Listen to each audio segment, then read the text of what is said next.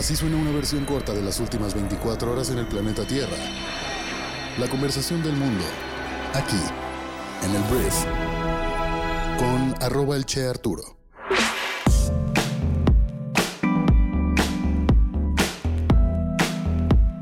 Muy buenos días, bienvenidas, bienvenidos a esto que es el brief para este jueves 27 de julio. En este podcast vas a informarte con un resumen de las noticias que debes conocer el día de hoy para ser una persona bien informada. Y yo soy Arturo Salazar, soy tu anfitrión y cofundador de Briefy, la plataforma educativa que funciona como tu MBA de bolsillo y te ayuda a aprender rápidamente todo lo que necesitas saber para ser brillante en los negocios. Muchísimas gracias por estar aquí y vamos a comenzar con esto que es el brief. Vamos a arrancar primero que nada con una actualización sobre la controversia de Pemex y una mancha en la sonda de Campeche, porque a pesar de las acusaciones y confirmaciones de un derrame petrolero, Petróleos Mexicanos atribuye la mancha a un fenómeno natural conocido como chapapoteras. Según el director general de la empresa, Octavio Romero Oropesa, las chapapoteras son emanaciones naturales de hidrocarburos, no crudo pesado, y asegura que aunque las emanaciones son grandes, Pemex no las ignora. Veremos si en algún momento sale nueva información, nuevas pruebas de que esto en efecto es petróleo crudo o es chapapoteras.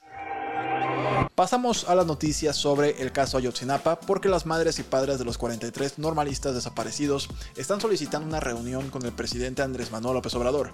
Los familiares de los normalistas buscan discutir por qué la Secretaría de la Defensa Nacional está ocultando presuntamente información e insisten en seguir las líneas de investigación sugeridas por este grupo independiente de especialistas investigadores y piden acceso a información negada presuntamente por la Sedena. Entonces, este caso, por supuesto, siendo familiares, no lo van a soltar a pesar de que este grupo de investigadores pues ya está fuera del caso. En otras noticias internacionales voy a hablar de Rudy Giuliani, ex alcalde de la ciudad de Nueva York y una de las personas que le arreglaban los trapitos sucios a Donaldo, el expresidente más naranja del mundo.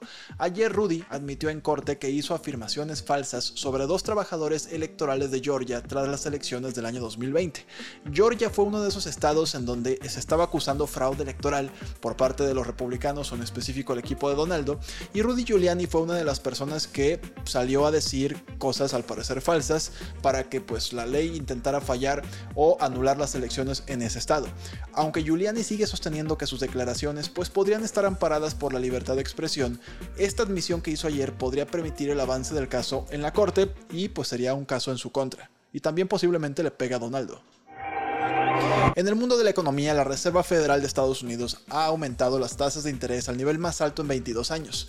Esta medida busca controlar la inflación y enfriar la economía estadounidense, aunque algunos economistas temen que pueda desencadenar una recesión. La Fed detuvo su pausa monetaria y aumentó este miércoles su tasa de interés en 25 puntos base para llevarla a un rango entre 5.25 y 5.50%. Con esto, la tasa alcanzó su mayor nivel desde febrero del año 2001. Hablando también de Estados Unidos, ayer pasó algo muy curioso porque la Cámara de Representantes ha convocado un panel histórico sobre ovnis tal cual objetos voladores no identificados. Durante la reunión, tres testigos compartieron sus encuentros con objetos desconocidos, con todos reconociendo que estos fenómenos representan una posible amenaza a la seguridad nacional. No hay nada concluyente, no hay pruebas, ni un feto ahí de ovni, digo, de alien, nada de eso, pero pues los Estados Unidos le están poniendo bastante seriedad al tema de los ovnis. Más allá de los aliens, yo creo que lo ven como un tema de posibles amenazas de drones u otras cosas de otros países.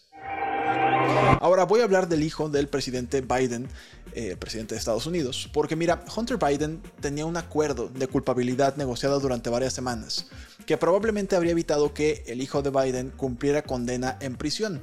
Es un tema de evasión fiscal y admitir un delito de tenencia de armas. Sin embargo, una jueza dijo este miércoles que no podía aprobar automáticamente el acuerdo. Este Hunter fue nada más según él a que todo pasara por default o rápidamente, y al parecer esta jueza no lo hará tan fácilmente. Este caso marca la primera vez que el Departamento de Justicia ha acusado al hijo de un presidente en funciones. Los abogados de Hunter Biden han recibido un plazo de 14 días para elaborar un nuevo acuerdo con la fiscalía, y este plazo sigue a una investigación de 5 años sobre las finanzas de Hunter, quien llegó el miércoles por la mañana al tribunal de Wilmington, Delaware. En otras noticias internacionales hay que hablar de la ofensiva de Ucrania en el sureste del país, que al parecer se está intensificando con la movilización de miles de refuerzos. Los informes provenientes del campo de batalla indican que los combates de artillería se han intensificado en la región de Zaporizhia. En noticias tristes, la famosa cantante y activista irlandesa Sinead O'Connor falleció a los 56 años. Su música y activismo pues han dejado una huella imborrable y su muerte pues ha dejado a su familia, amigos y seguidores bastante bastante tristes. Hubo una conmoción internacional el día de ayer, pero bueno, fallece a los 56 años. Finalmente voy a hablar del actor Kevin Spacey, que ha sido declarado no culpable de nueve cargos de agresión sexual por un jurado en el Reino Unido. El actor que enfrentaba cargos de comportamiento inapropiado ha recibido el veredicto con alivio y pues la verdad lágrimas. Hay mucha gente por supuesto hablando de que esto no le está haciendo justicia a las víctimas, pero eso fue la decisión de la justicia en Reino Unido. Superar el miedo a la retroalimentación dura es un reto para muchos líderes, pero es esencial para mantener un ambiente de trabajo productivo y fomentar el crecimiento del equipo. Para todos nuestros suscriptores de Briefy, les recomiendo que vayan a leer o escuchar una lección que te guiará a través de un proceso paso a paso para superar este temor de dar una retroalimentación dura. Si no eres suscriptor de nuestra plataforma todavía, puedes solicitar un periodo de prueba de 90 días escribiéndonos a hola.briefy.com o haciendo clic en el link que está aquí abajo en la descripción del podcast. Muchísimas gracias por estar aquí. Esta fue la conversación del mundo para este jueves, que espero te genere mucho valor y grandes conversaciones. Gracias por compartir este podcast con tus amigos y familiares y nos escuchamos el día de mañana, viernes, en la siguiente edición de esto que es el brief. Yo soy Arturo. Adiós.